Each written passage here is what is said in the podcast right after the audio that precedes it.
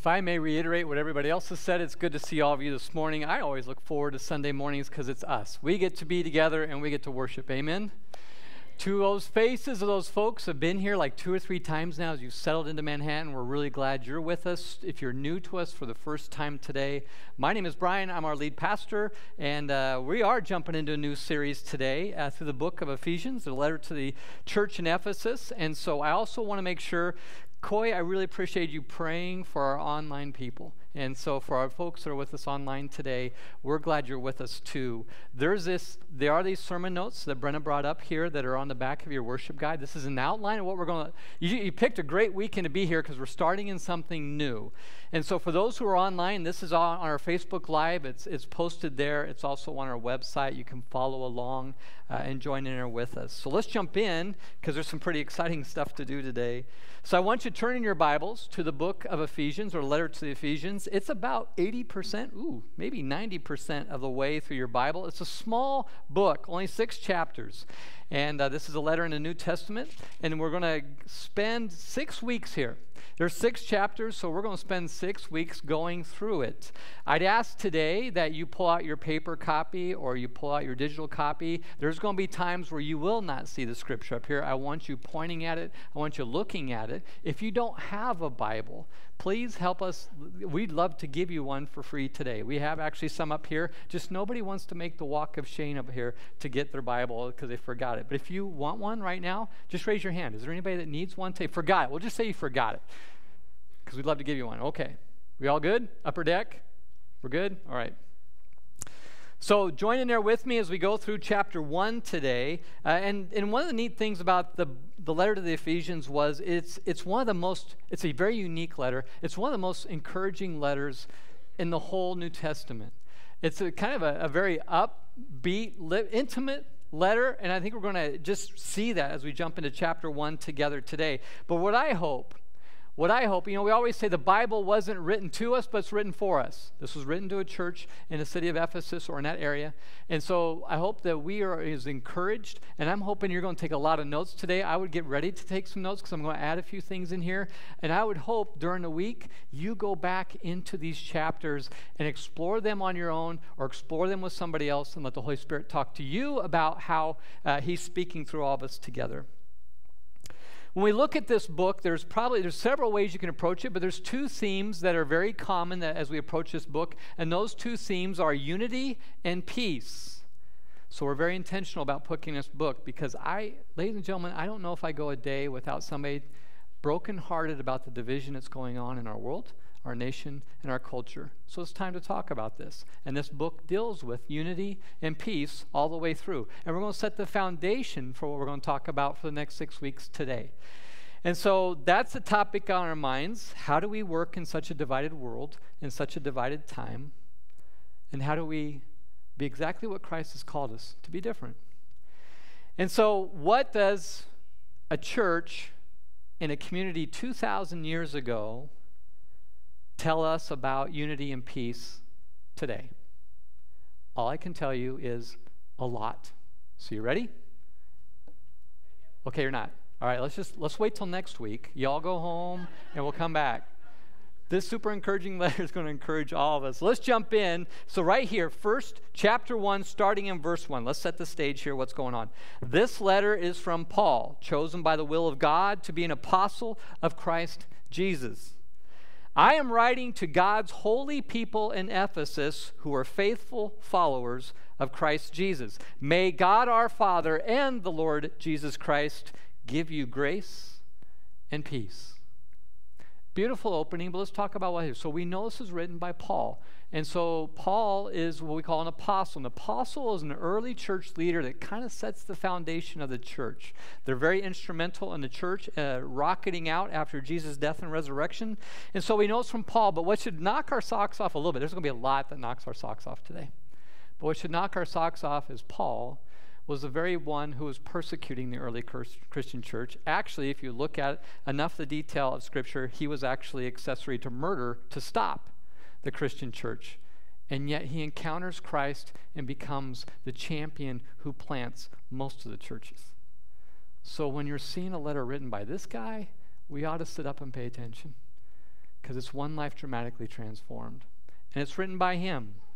So we know this. Let me put a map up here. We know that, that Paul went to Ephesus on his second missionary journey. We know that Paul did three missionary journeys. We talked about the church of Antioch last week, and he kind of launched out there. And so that's way down here in the lower right hand corner of your screen. I'm not going to use a laser pointer because our online people can't follow my laser pointer.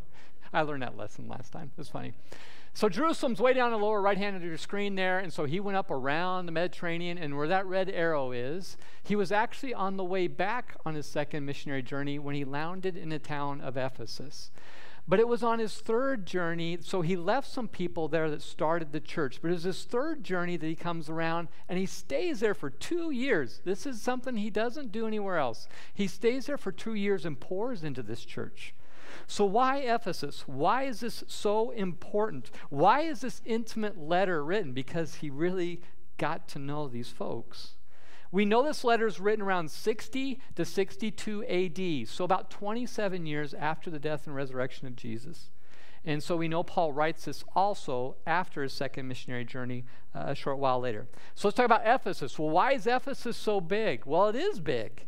Ephesus actually is the third largest city in the Roman Empire, behind Rome and Alexandria, Egypt. So, big cities in those times aren't millions like we think in general. It's a town of about, a city of about 250,000 people, or five times bigger than Manhattan. So, it's really big in their time. So 250,000 people. It's a port city right off the Aegean Sea. It has a little river that goes up there, and they bring the port right up to the city. It's beautiful. It's got an amphitheater that holds 25,000 people, which is twice as big as Bramlage Coliseum. And so it's, it's an affluent city. It's, it's an impressive city. It's what we would call one of, the, one of the epicenters of Greek and Roman culture. And it's right along one of the major trade routes. So everybody's coming here.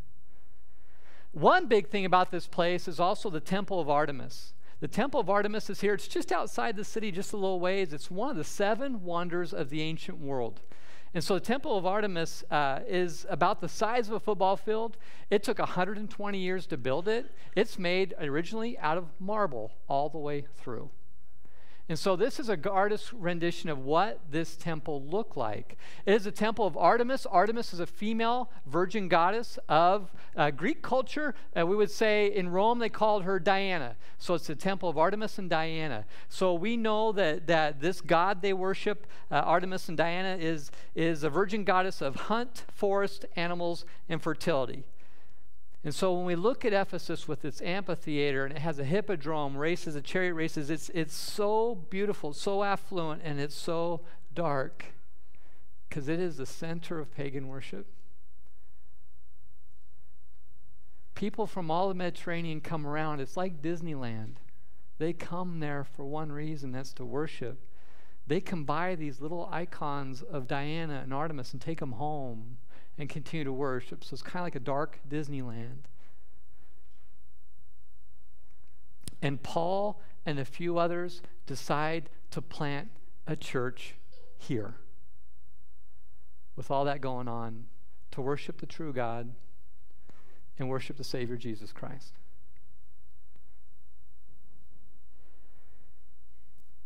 So impactful is this church.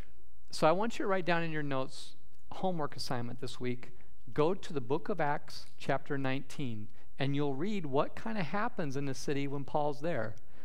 This, this little church, and don't think of it as a church like we go and build a building. This is church in homes as Christians come and start to spread. This letter is probably really written to not a building, it's well, it's not written to a building, it's written to a, group of people in an area, maybe even a little bit wider uh, area than just Ephesus. And we know this church is making such an impact when you go read Acts 19 because the silversmiths who make the little gods that you can take home when you come to Disneyland, they get really mad because people are not worshiping and starting to leave the temple and they're worshiping the one and true Savior. And they cause a city riot against them. So they're making a big impact in this crossroads, big city of what is today modern day Turkey, western coast of modern Turkey. Back then it's Asia Minor. A couple other things about this is um, is Paul is writing this to them. He's writing it. Paul usually writes most of his letters in the New Testament. He's usually correcting the church. We don't really see that here. We see a very encouraging letter. But what's interesting is Paul is writing it from prison in Rome. And just imagine being in prison in Rome and writing encouraging letters to everybody else, because that's exactly what Paul's doing here. R. Kent Hughes would say there's so many ways you can break down the book of Ephesians as we go through it, but there's a way that he broke it down, which I kind of like. He says there's a lot of people say there's three ways you can look at this book. There's three movements. The first, uh, R. Kent Hughes would say, is the wealth. The second is the walk of the church, the wealth of the church, the walk of the church, the stand of the church is a third. And so I like that because I want to talk about the first part that's right here in chapter one, the wealth. Let's start with the wealth. Do you feel wealthy this morning? Now, the church word I would probably use is Do you feel blessed? Man, first service roared back, Yeah, we feel blessed. You guys feel blessed? You know, my goal every week is not to sit here and just preach to you. My goal is to join in with you and have a conversation with you. I want to hear how you're blessed. I want you online to go on Facebook Live and say, This is how I'm blessed today. I want to know how you're blessed. Tell me, how are you blessed today? How do you feel it? Give me something. Family. Huge, right? What a blessing. So, really good opportunities. Sorry, did I catch all that? Yeah. Like everything that's in front of us, right, today? It's like the world is our oyster type opportunities, and who knows? Good. God's love. Freedom of worship. I'm sorry? You made it to senior in high school. That is a blessing. It is. I heard something over here. Freedom. Being forgiven. Health? Yeah. Health. Needs are met. These are it's not hot. I had a wedding rehearsal Friday night. It was 94 degrees. It was 59 yesterday when we started the wedding, and it was raining. We prayed God stop. It was an outdoor wedding. We prayed God stop the rain, and He stopped the rain for a half hour. And we had a wedding outside. So it was pretty cool. It was cool. It was 59 degrees. It was 94 the day before. That was so cool. God's just so good. You know what's interesting is most of what we shared today is exactly what I thought. They're mostly temporal blessings, the physical, the now. And th- those are blessings, and they're really good, and they're really important. But what if I shared with you, we're going to read scripture here that says we're overwhelmed by such a bigger blessing. And this blessing that I want to share with you that Paul writes to the early church will change your outlook every day. Are you ready to be overwhelmed by that blessing? All right, let's jump into this. Ephesians 1, verse 3. All praise to God, the Father, our Lord Jesus Christ, of our Lord Jesus Christ, who has blessed us with every spiritual blessing in the heavenly realms because we are united with Christ. So Paul starts out this letter, and I want you to underline in your Bibles every spiritual blessing in the heavenly realm. We talked about some of those. Most of what we talked about today was in the physical realm. But he's painting a much bigger blessing that's going to just blow your socks off. But he says, understand this first. First sermon note today. Understand this first. Before we talk about these blessings, being united in Christ brings us these blessings. He says, You have been blessed with every blessing in the heavenly realm because you are united in Christ. So that's really important. We understand where this comes from as we lay the foundation. Paul uses in his letters the phrase in Christ or a derivative, something close to it, 169 times. Nobody else uses this. So when we hear in Christ, with Christ, one thing I want us to understand, maybe a simple definition, what does it mean to be in Christ? It means to be a new creation. That's right from Scripture. To be in Christ means to be a new creation. It means to be radically transformed. So keep that definition in mind. What does it mean to be in Christ? I am completely changed because of Him. So, heavenly realm. So, what are these spiritual blessings from the heavenly realm? What's interesting is he's saying Jesus sits today at the right hand of the Father. He comes to us through the Spirit. He's connected to us through the Holy Spirit. But he's at the he- so he's in the heavenly realm. And because of this, Jesus actually elevates us into that heavenly realm. Remember the last 2-3 weeks we talked about the kingdom of heaven is here now? And we got to understand that because of what Christ did and where he's at, and because of the Holy Spirit, we have actually physical blessings, but we actually have spiritual blessings that elevate us into the heavenly realm with him. What are those? Well, he explains them. Here we go. Let's start in verse 4. So while we physically live on earth, we spiritually live in both heaven and earth because it's here and there. So, verse 4 here are the blessings of the heavenly realm on the church. Verse 4, it says, Even before he made the world, God loved us and chose us in Christ to be holy and without fault in his eyes. So, this is really cool. The first blessing is God sees you and I because of who are in Christ. He sees us as holy and faultless. And how many of us are really faultless? But we are in his eyes the spiritual blessing, the heavenly realm, God sees us through Christ, holy and actually perfect. I don't know if that wipes you out today, but that's a great place to start because I imagine some of us don't really kind of feel like we're in that space right now. Not only that, we go to verse 5. Verse 5, it says, God decided in advance to adopt us into his own family by bringing us to himself through Jesus Christ. All right, there's a second heavenly blessing is that God adopts us through Christ. J.I. Packer, pastor, he said this. He said, Do you know how well a person understands what Christianity is all about? He says, Ask them what they think of being God's child and Him being their daddy, Abba, Father.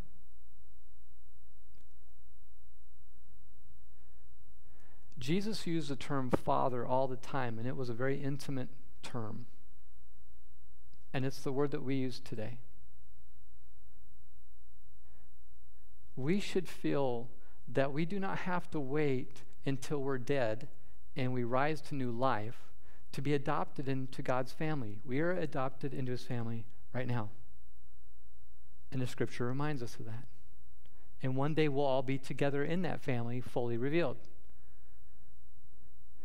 But not only does he choose and love us in Christ as holy and flawless, he adopts us now in his family because of Christ and through him. Third thing, let's jump to verse 6. So we praise God for the glorious grace he's poured out on us who belong to his dear Son. So the third thing, God pours out grace from the heavenly realm. What is grace? A simple definition of grace is God's overwhelming kindness and favor towards us. Almost every blessing you talked about this morning when we went around the room was because of His grace. And it says here that God's grace drowns us, it's poured out on us, it overwhelms us when we belong to Christ. And because of that, we praise. It's why we start every worship service here in praise. It's why we always finish in praise, because we're overwhelmed by the grace of God. So he loves us and chooses us in Christ. He adopts us through Christ. He pours out grace in those who belong to Christ. And then verse 7. He is so rich in kindness and grace that he purchased our freedom with the blood of his Son and forgave our sins.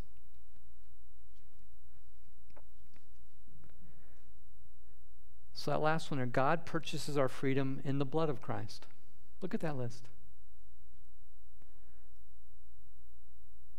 We are free now. We're free from sin and the penalty of it because of Jesus. And, ladies and gentlemen, you're free from the shame of it too. We need to remember that. We have that now. We have freedom now totally forgiven. We're set free, not just for now, we're set free forever. Why? Because of the blood of Christ. Our freedom was purchased by Jesus' sacrifice on the cross. He paid the price for sin that we couldn't pay. There's no way we could pay it. And that set us free from the penalty and the shame of it. Look at that list. Are you overwhelmed in blessing? This is the big picture blessing, right? Every blessing you talked about was spot on and it was good, but it does not compare to this.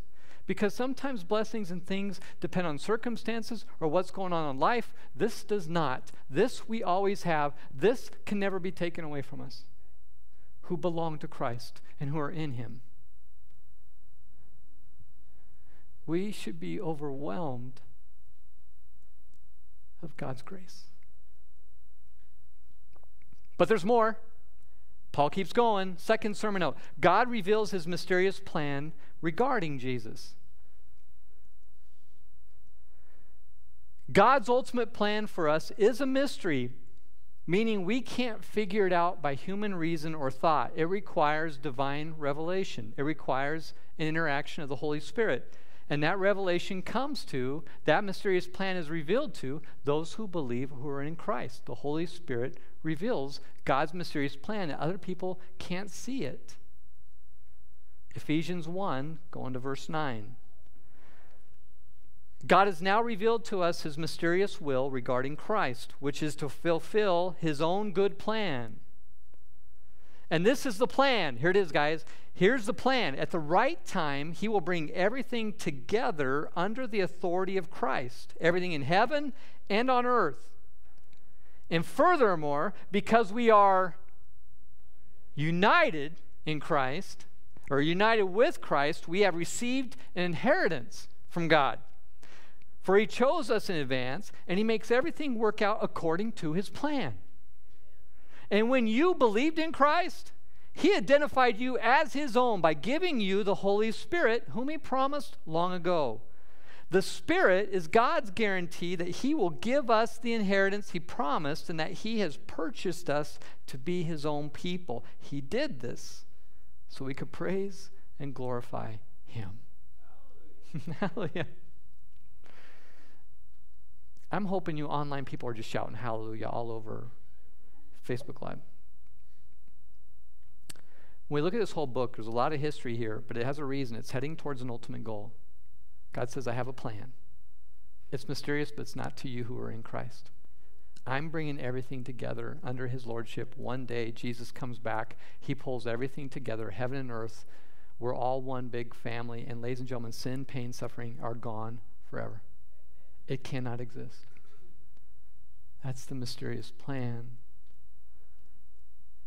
And in this, I already gave you a list of four heavenly blessings. Let's add two more. Inheritance, verse 11. He says also that you have an inheritance. I don't know if any of you have an inheritance you're looking for, like a, a physical inheritance or something like that, but we're inheriting all this who are in Christ. When, when we read in Corinthians that no eye has seen, no ear has heard, no mind could possibly imagine has what God has in store for him or for her. We should be jacked about that. There's no way we can get our minds around what's coming up, but it is so good. But not only did he promise the blessing of the inheritance, but he gave us the gift of the Holy Spirit to keep all this illuminated, to help us all understand, and to keep us going forward. Supernatural power of God in us, around us. Who's feeling wealthy now? Can you see his blessing overwhelms when you look at the big picture? And this is what gives us hope and gives us going forward. Last week we talked about this. Keep your eye on the kingdom, not what's going on. Not that what's going on around us isn't important, but when we take our eyes off that, we lose that hope and, and that light. How wealthy are we? Let me summarize what Paul just said. We are loved, adopted, forgiven, redeemed, freed, overwhelmed with grace, sons and daughters of the King. We have an inheritance with God, and we have the power of the Holy Spirit in and around us. Amen. Thank you, Lord. That's what keeps us going. Heavenly blessings right now for those who believe. All because we are united as one in Christ. I hope we feel blessed. Because, ladies and gentlemen, we need to live as people of light and hope, not of fear and despair. And this is a big battle going on right now. And every time we look at those heavenly, heavenly blessings and how good God's grace is, we respond in praise. Let's wake up in praise. Let's go to bed in praise. Then Paul's letter shifts. We see a shift in chapter 1 to prayer. Jump with me to verse 15. Paul says, Ever since, remember he's writing this from prison. Ever since I first heard of your strong faith in the Lord Jesus and your love for God's people everywhere, I have not stopped thanking God for you. And I pray for you constantly. Imagine receiving this letter. Paul shares, I haven't stopped thanking God. I pray constantly. And then Paul goes on to, I want you to get your finger back in the Bible. He's going to show us three things he's praying about. Paul's prayers for the church, first, it's in verse 17. Verse 17, Paul says, I'm, I'm praying for you constantly, and I'm asking God, the glorious Father of our Lord Jesus Christ, to give you spiritual wisdom and insight so that you may grow in your knowledge of God. So that's the first one. Paul's prayer says, keep growing. Like, don't stop. I want you to have the spiritual wisdom that you will come to know God through Christ. For when we see Christ, we see God. And knowing God, remember, I know I say this a lot, but it's worth drumming every time. Knowing God and through Christ is not filling our head up with facts, it's changing our heart and transforming our lives and falling in love with Him more every day. That's what this knowledge word is based off of. We gather here on Sunday and throughout the week to worship. When we worship together as one body, we know Him more. When we read the Bible together, when we gather during the week and we study and lift it up and worship through studying Scripture, that's worship, we grow. And like Wayne said, there are 50 people plus right now for children, youth, and adults who are saying, let's grow together. We're ready for you this week. Don't walk out of here and just say, I can go do this on my own. That is a place where you can grow somewhat, not like you can grow in community. So plug in because we know Him together and we learn together. And like Wayne said, there's 50 people that want to pour into you right now and grow together. Not only that, Paul, he goes into verse 18. He says, This is what I pray for. I pray that your hearts will be flooded with light so that you can understand the confident hope he's given to those he called, his holy people who are his rich and glorious inheritance. Paul says, I'm praying that your hearts are flooded, flooded with light and hope. Flooded! That's not like, hey, I hope you have some light and hope. I hope you're flooded with it. And what do flooded people do? It flows out of them. When I'm flooded and saturated, I carry that light and hope to others. Why are they flooded with light and hope? Because they're keeping their eye on all those heavenly blessings of whose they are and where they're going. And that determines our mission now.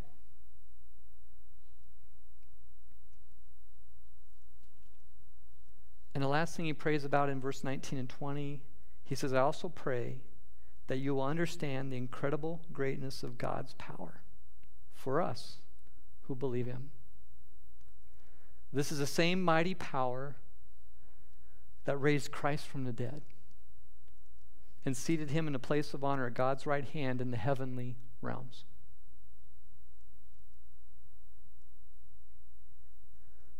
Paul writes, I'm praying that you're going to keep growing, that you're going to have flooded hearts of light and hope, and that you understand the great power that is on you in you and around you. The power of the Holy Spirit. That same power, how great is this power? That same power saved you and I. Took wretches like us and made us what we are today. That same power is changing us and transforming us every day, where we've all been and where we're going. I had a great talk with somebody right before service this morning said, I'm this old and I'm still learning. I'm still growing. I'm still awakening to his love and his power and, his, and just knowledge of him. Yeah, it doesn't stop, it just keeps getting better. That same power saved us. That same power changes us. And, ladies and gentlemen, that same power will go into the ground and take our little pile of bones and it will resurrect us. Just as it did Jesus. And that power is to be used to help transform others. That power is in us to change, save, change, and resurrect others. It is not us, but He chooses to work through us. And you're good at it. Just keep going.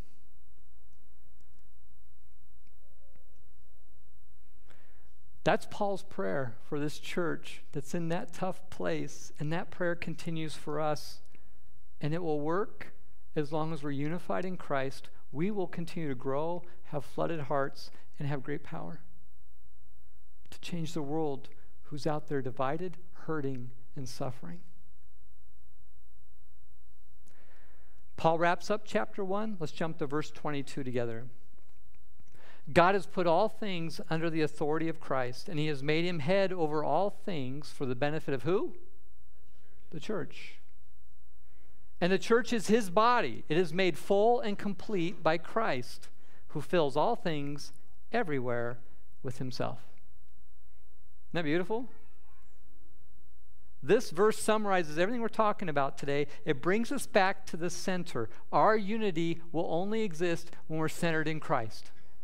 That is the whole foundation of what we're talking about before we talk about anything else and division in the world anything else the next few weeks. We got to land on this. We are only unified as one in Christ. That is the only foundation we can stand on. The center of our unity is not what, it's who. And so, your last sermon note unity in Christ makes our church full and complete. We are a body, and Christ is our head. Your pastor, your elders are not the head of this church. Christ is the head of this church. He is the head, we are the body.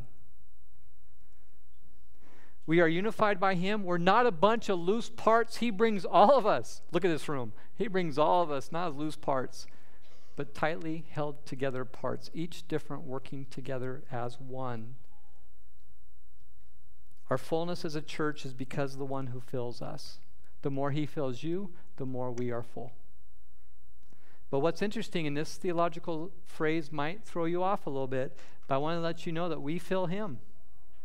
Now, this might, I mean, this might rub you a little bit, but let me, let me walk through this. If he's the head and we're the body, then it is our response that fills him.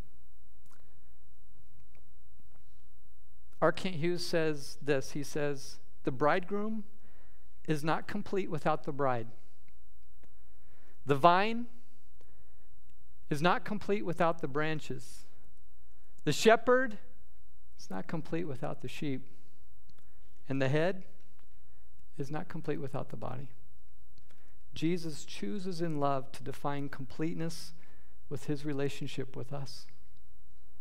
And if nothing else overwhelmed you today, I hope that does. Who's feeling overwhelmed with blessing now? Are we there? Because we got a lot of work to do. This is where we keep our eyes. And this is where we start. In the next five chapters, next five weeks, we're going to be talking off and on about what divides us. It's going to be a harder conversation. We got to keep coming back to week one. This is what unifies us. And this is so important. The question, by the time we finish the book of Ephesians, is not what we are going to do with this book, but what is the book doing to us as one body? Amen? So I would like to go into offering here. Offering is always our chance of worship together as one in one room and online to respond to overwhelming grace and blessing. And so think about how we can respond. Am I unified? Is going to be a big question next five weeks. Am I unified in the body? Am I centered on Him? We need to start there together. That might be our offering today, that some things are distracting me from that. Let's all get on center. That's the first one. Time, our treasure, our talent. If we're so overwhelmed by His blessing, can we try to some way? And overwhelm Him with our love in return and response. That's how we give of our time, our treasure, and our talent. If you have a financial gift today, you can drop it off in the box when you leave. That fuels the mission of this church. But would you ask in his heart, what can I do different to unify the body? And it starts with Jesus first. And where do I need to be there? Let's pray together about that. Hey, when you leave today, to our guests, would you drop that connect card? Because we want to see, is he calling you to this body? Because we want you to be unified with us. Let's pray together. Heavenly Father, Lord, thank you for your word. Thank you for Paul. What a story that he writes this. What a church in the midst of a crazy, dark place. And they boldly go in there, unified in Christ. And Paul just writes this letter like, I am so amazed at your faith. Now let's grow. And let's go change the world. And we only can do that unified in Christ and in his power. Father, I pray over the next five weeks as we hit on topics that are going to be a little tougher, I think, that we stay grounded here and we figure out ways to work the other parts out. And we do all this so that the world will believe. The world is looking for unity right now. And Christ Church is the only example of where unity can come from. Father, I lift up this body to you to change our hearts, transform us in your word, and move us forward as one in Christ. And we pray this in his name. Amen.